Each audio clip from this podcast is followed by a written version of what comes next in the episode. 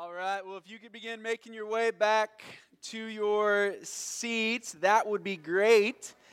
And as you do so, grab your Bibles. And if you don't have one with you, maybe the digital version in your pocket's not loading correctly this morning, you're going to find a, a hardback version of the Scripture somewhere in your general vicinity. I think it's blue, and it's going to be in one of the chairs in front of you. Um, but uh, grab those Bibles and head on over to First Corinthians chapter thirteen.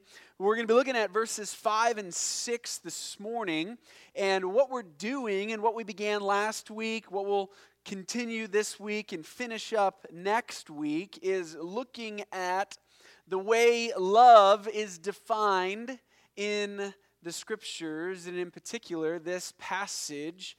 And we are slowing things down, and instead of trying to jam all fifteen, sixteen characteristics of love into one massively long but probably deeply ineffective sermon, we're going to slow it down a little bit and take about five or six each week. And so last week we hit the first five together. This morning we're going to tackle six, and then next week we'll finish up the remainder, the remaining ones. Um, these are not in your bulletins this morning, but they were last week, although we do have some copies available.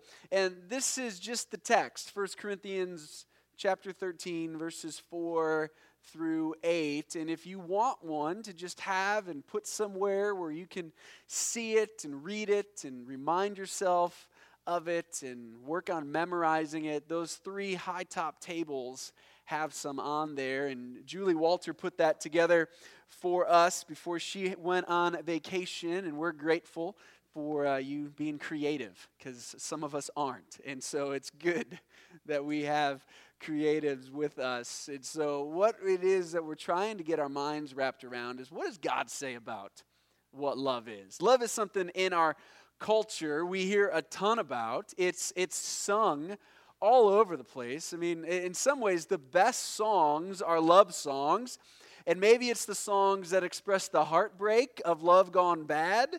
Maybe it's some of the songs that you would sing to serenade one that you are in love with.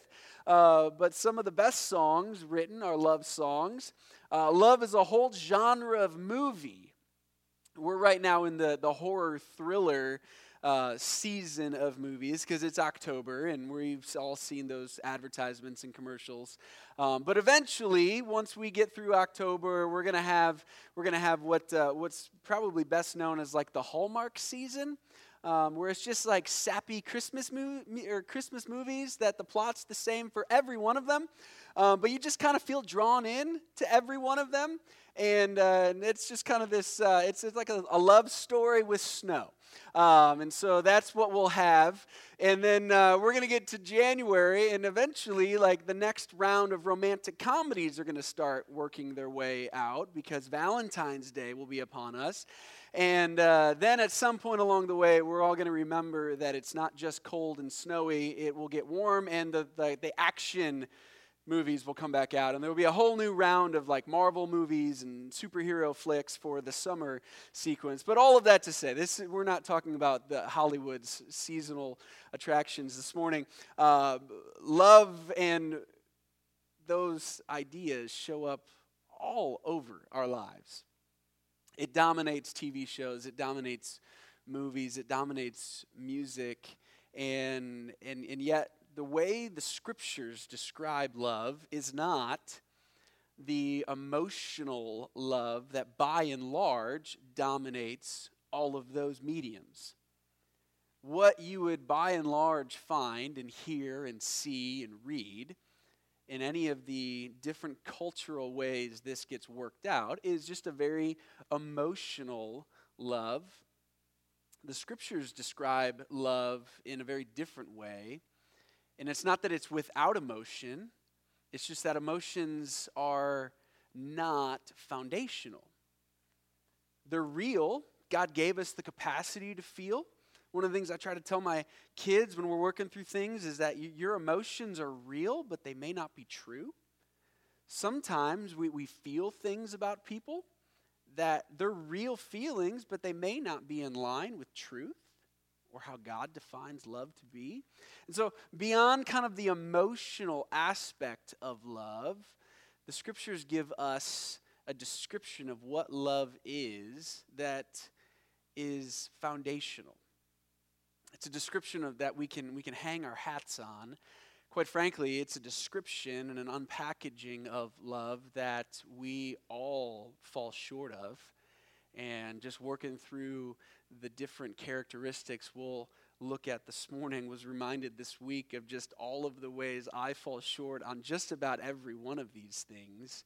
And and yet in the scriptures, we see God excelling perfectly in every one of these things. And so that's that's the big idea as we try to get our minds wrapped around love, that we understand that this is first and foremost an expression of who God is. And we're commanded to, to be like him, to treat others like he has treated us, to treat others like he treats them. And so we have this description of love given to us in First Corinthians thirteen, verses four to eight, that, that gives us some really specific ways to unpack what love is. And, and love's all of these things.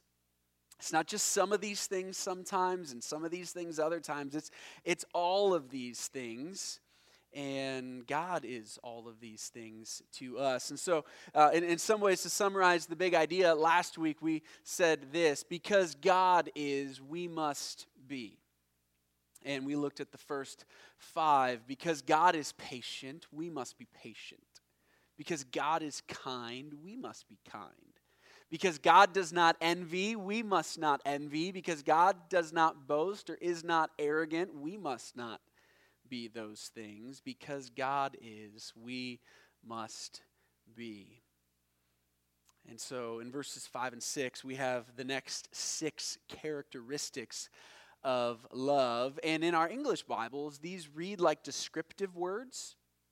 Now, there's not like a, uh, a grammar guide alongside of the verses, but they read like adjectives. They read like words that are describing what's happening and what love is. Um, but the way they were written by the man who wrote this letter, they're actually verbs. So built into even the very description of love is action. It's not just something that we can understand or have a description of. It's an action that should be true of us. But if they're verbs given, then they're probably ways that we find ourselves naturally inclined against. And one of the ways that we can just kind of unpack some of the different commands in the Bible is that when, when God says do something, it's probably a good thing to just go, I'm going to be inclined to not do it. That's why he's commanding me to do it. And when God says don't do something, it's a kind of a safe bet to think I'm naturally going to be inclined to do what he's told me not to do. And so these verbs are going to be ones that we're going to naturally be inclined away from. Perhaps some more than others. Perhaps you've got patience nailed down, but but maybe envy is something you struggle with, or vice versa. And you might find that you've got some you're a little bit more susceptible to than others, but you're going to find, I think if you're just honest with yourself, there's an inclination in your heart to do against and do what God says not to do. So as we unpack this, we're going to try to apply them. We're going to try to make sense of them. But there's a, there, there's about one hundred different ways each of these verbs and descriptions of love can be applied. Um, because just about every relationship with we we have, whether it be a spouse or children or neighbors or coworkers or people on a sports team or parents of the other kids on your kid's sports team, whatever it might be, is going to be a different opportunity to express and live out these actions of love. And so to try to unpack them and, and make sense of them in every area is beyond our scope this morning, but it's not beyond God's scope. It's not beyond what he's able to do. So to that end, let's pray, and then we'll go to verses five and six and try to unpack and understand these next six characteristics, these next six action words that describe what love is. Would you join me? Lord, we, to that end, pray now and ask that you would help us make sense of what you have said, that we would understand what love is. God, I pray that you would help us to see where perhaps we fall short in living out these action words. God, help us to see where you are the perfect example, and that because you are, we must be. And God, we pray that you'd help us to unpack and understand more of your love for us as we even think through these verses. God, we've been singing about that this morning.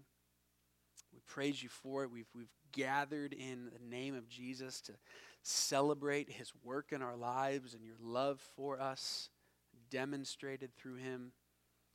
And God, we pray that you would make us more like him. And that as we spend time now in your word, that that would be accomplished. And we ask this in Jesus' good name. Amen. Well, let's go to verses five and six and just read the characteristics, and then we'll we'll fly back and, and begin breaking them down. Let, let's go to verse four, and we'll just read the whole list and then go to verses five and six. Love is patient and kind. Love does not envy or boast. It is not arrogant or rude. It does not insist on its own way. It is not irritable or resentful. It does not rejoice at wrongdoing, but rejoices with the truth. Love bears all things, believes all things, hopes all things, endures all things. Love never ends. If you're wondering, this was not the building that the electrical work was done in, so I'm not quite sure what the Browns are for. But the first characteristic we have for love is that it is not rude. Love is not rude. This word rude means uh, disgraceful or unbecoming. It means to speak or behave in an unbecoming manner. And uh, for those of you familiar with the military, there, there's a whole section in the U C M J, the, the military's code of justice, called Conduct Unbecoming. And it's this catch-all spot within the military guidelines and bylaws that if if you do something that your commanding officer has deemed to be unbecoming of the uniform you wear, there is consequences for that, and it's intended to be very vague and general, to be this catch-all umbrella section within the military justice code to do this and to put an emphasis on this. And that's that's kind of the idea that our, our actions and our words give grace rather than be disgraceful. And so think about it this way. This is it's an unfair question, so I'll acknowledge that out of the gate, but think about it this way. If if if those in your life, whether they know the Lord or not, if those in your life, whether they know the Lord or not, had no Bible and had no one else in their lives who followed Jesus, would they understand by looking at your actions and hearing your speech who Jesus is? Would your speech and would your actions give grace, or would they be disgraceful? Like if you were all they had, would you reflect well the person you'd say you follow? Or would your behavior be unbecoming to being a believer? See, this, this idea of rude is that our, our speech and our actions are ones and words that give grace rather than be disgraceful. This word, rude, is only used twice in the entire New Testament. The other spot it's used is in First Corinthians seven, and it's used there to reference the relationship between a, um, um, a, a fiancé, uh, a man and a woman who are engaged to be married.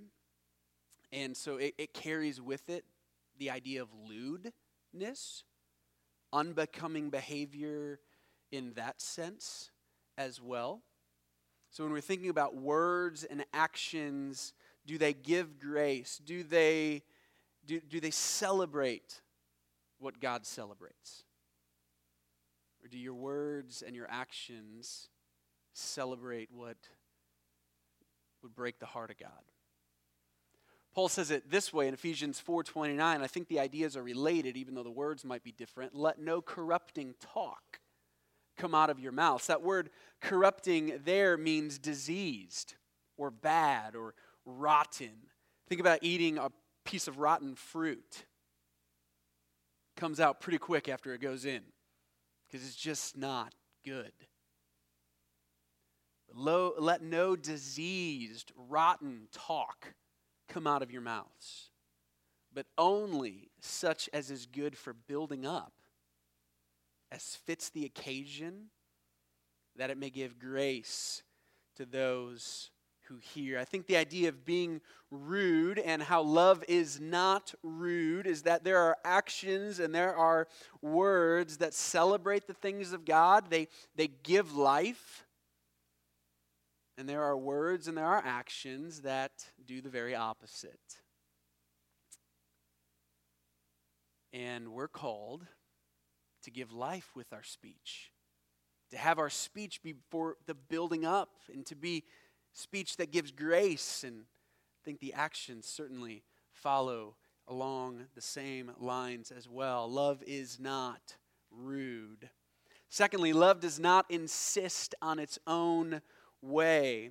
The idea here is, is striving for its own advantage. Now, th- this is the it's the it's the sense of being demanding for your benefit, not the benefit of the others, or not the benefit of others. And I want to just kind of describe the differences there in a in a funny way, okay? Because as a dad, I need to be demanding with my kids about some things. Okay, so I, it's it's not wrong for me to say, you will not only eat ice cream for dinner. Like, that, that's a good thing. I can be demanding. I can insist on my own way. I should do it kindly and with patience and all the other characteristics of love. But it, it, it's, it's, it's not a failure of love here for me to say, kids, you will not eat ice cream for dinner. You got to eat your vegetables first. Now, where this now shifts is that if I proclaim in my household that the only ice cream we will ever eat is chocolate chip cookie dough ice cream, because that's the only ice cream that I believe is worth eating, I'm now getting a little bit closer to insisting on my own way for my benefit, not the benefit of others. And we, we kind of had a moment like that not too long ago where I was like, hey, let's take the kids to Martin's, let's go and get some ice cream. And and we went in, we, we came out, and I don't, I don't, I think Carrie was in the car with some of the kids, and I took some in and whatnot, and she's like, what'd you get? And I was like, I got cookie dough. She looks at me, she goes, you're so boring. It's like, what do you mean? Like, there's no other ice cream worth eating. And so the next time we did that, they Turkey Hill had a two for five, so let the kids get something with a lot of color. It was one of the ones we got, and then we got cookie dough because that needed to be bought as well. So the idea here is insisting on your own way for your own advantage.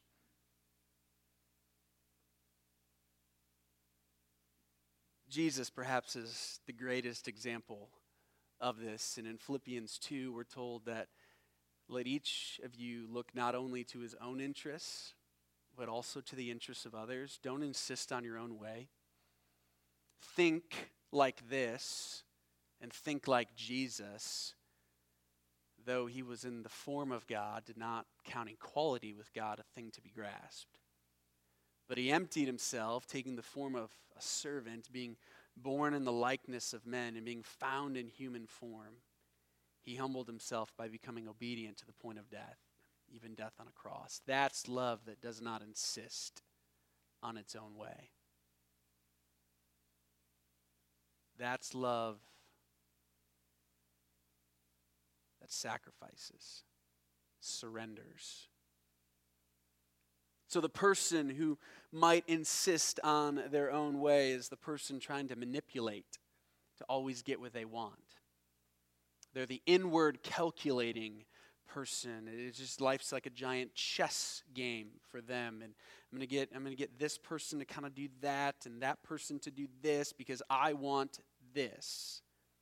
There's there's a manipulation there. It, it might be the person who has a different set of rules for themselves than they do for other people.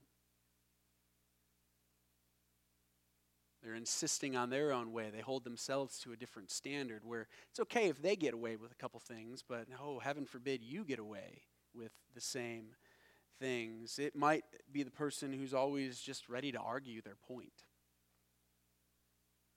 because they've got to win. Got to insist on their own way. In First Corinthians chapter ten, Paul says this, and it just summarizes it pretty succinctly for us. Let no one seek his own good, but the good of his neighbor.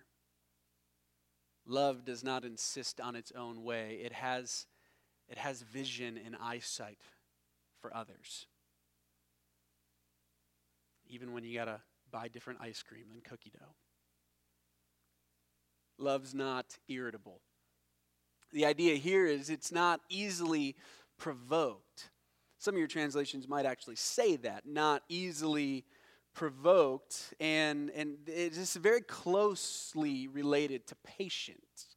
And as we thought last week and defined the word patience, which is the first action word we're given about love, the idea there was patience bears up under provocation. So somebody's doing something, and that something is, is, is an irritant or a frustration to some degree, and you have demonstrated patience because of it. Well, being irritable is very closely related to that. You're not easily provoked. And again, I think of what Jesus did and how he's described, and, and even some of the prophecies related to him. And in Isaiah fifty-three, we're told that he was oppressed and he was afflicted, and yet he opened not his mouth. Like a lamb that's led to the slaughter, and like a sheep before its shears is silent, so he not, or opened not his mouth.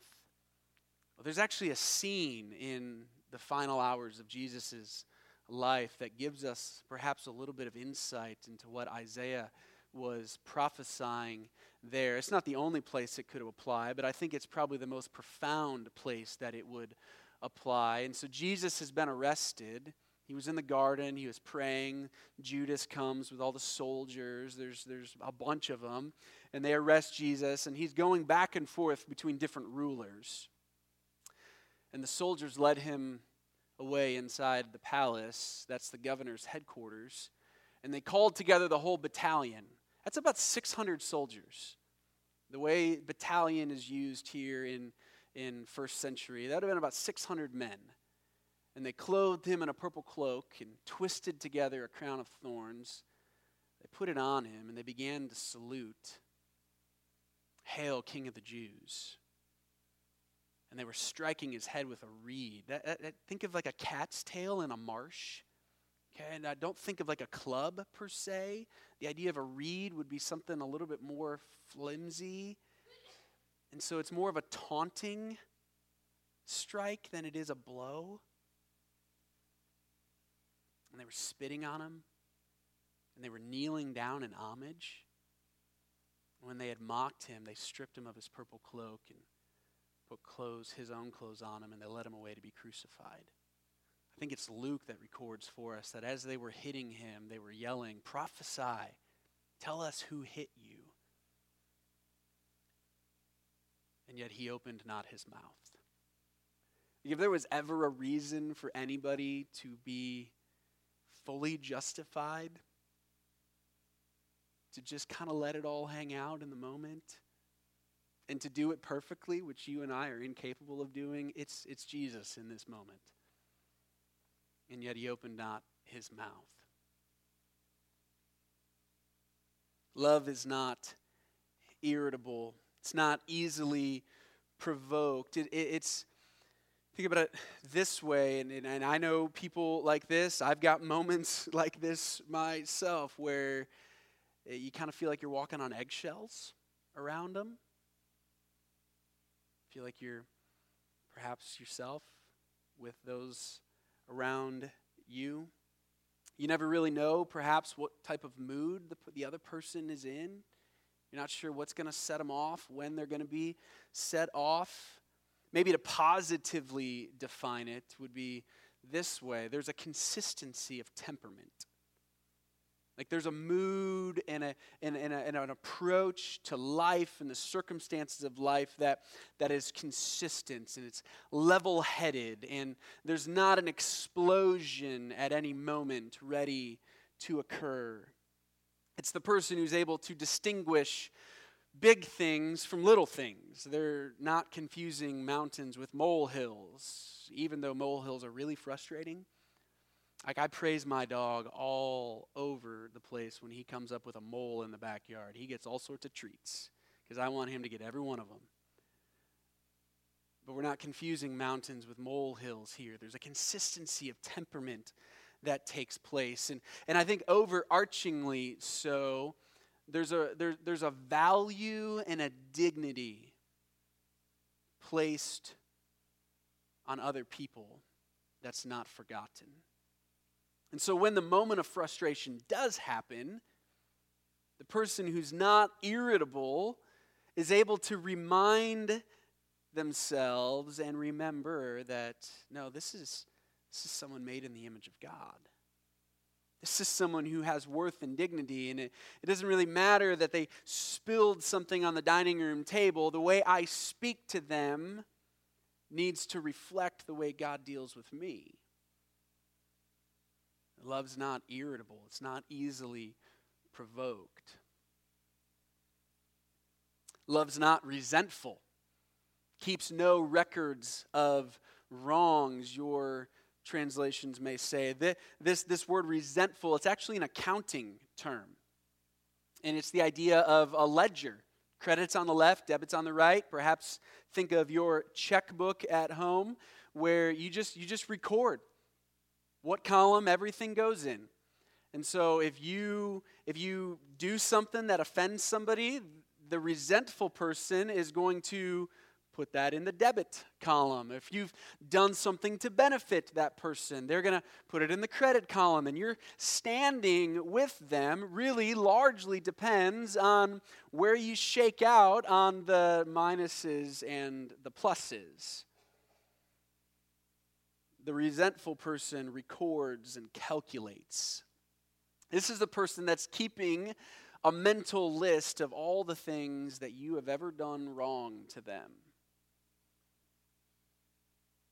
And they're going to also be pretty ready and willing to bring them back up when the time seems right to them. I officiated a wedding a couple weeks ago, and so this summer I had premarital counseling with that couple. And this is one of the things we got to talk about in premarital counseling, because if for any of you that have ever been married, you, you know that you're going to get sinned against. It cuts both ways. And so there's lots of opportunities to give forgiveness, and there's going to be lots of temptation to not let it go. One of the things that we got to talk about in those moments is that, hey, when, when, when, not if, when you sin against one another and you, you work through forgiveness and you work through reconciliation, you can't hold on to the resentment that might be there. God doesn't do this for us. We got to think just a little bit, a little theologically here for a moment, because God's all-knowing. He knows every detail of the past. He knows every detail of the present. He doesn't forget things in the sense that we consider forgetfulness to, to happen. He doesn't know where, you know, he doesn't forget where he placed his keys, for example. But the scriptures tell us that he'll not remember our sins. I will remember their sins and their lawless deeds no more. He separates us from our sins. And in Psalm one oh three, he does not deal with us according to our sins, nor repay us according to our iniquities. For as high as the heavens are above the earth, so great is his steadfast love.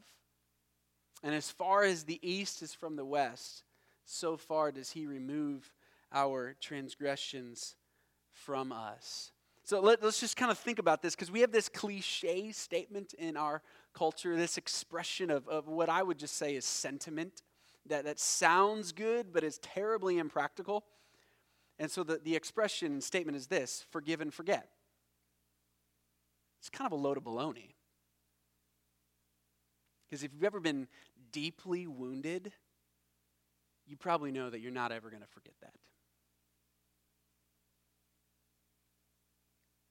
The resentful person hangs on and remembers. The one who's not resentful forgives and chooses to not hold against. And I can just tell you from personal experience, that that's something that you might just have to work through all day, every day. You might find there's seasons where you have a little bit more traction in that regard than other seasons. I won't give you the details, but years ago, I mean fifteen years ago, Carrie and I were, were deeply wounded by, by somebody that we were out at school together with. And, and, and kind of every once in a while, every two, three, four years, this person would say something that would kind of just kind of scratch open the scab, and, and the wounds would, would kind of be made fresh all over again. And and and we had to we had to work through just forgiveness. And quite frankly, there was no reconciliation, because I had a conversation with this person one night and said, "Hey, we we've forgiven you." And the response I was given was, "Well, I don't even know what I needed to be forgiven for." Okay, we're, we're we're on totally different wavelengths here. But if I hear that person's name, see a picture, it all just comes flooding back. To be resentful puts all of those things back in the debit category. Gives a root for bitterness to work its way deep into my soul again. But to love is to say, you know what, no, I've forgiven that person, and I'm going to choose to not hold that against them. And in that sense, we need to just distinguish that, that forgiveness is different than reconciliation. Forgiveness is something that only takes one person to do. Reconciliation takes two, because it takes both people at the table to have a conversation. Forgiveness doesn't. And to not be resentful is to forgive and then choose to not hold on. And love does this. And so the, the, the person who's not resentful is going to work real hard at keeping short lists. They're going to they're going to be merciful as they have received mercy.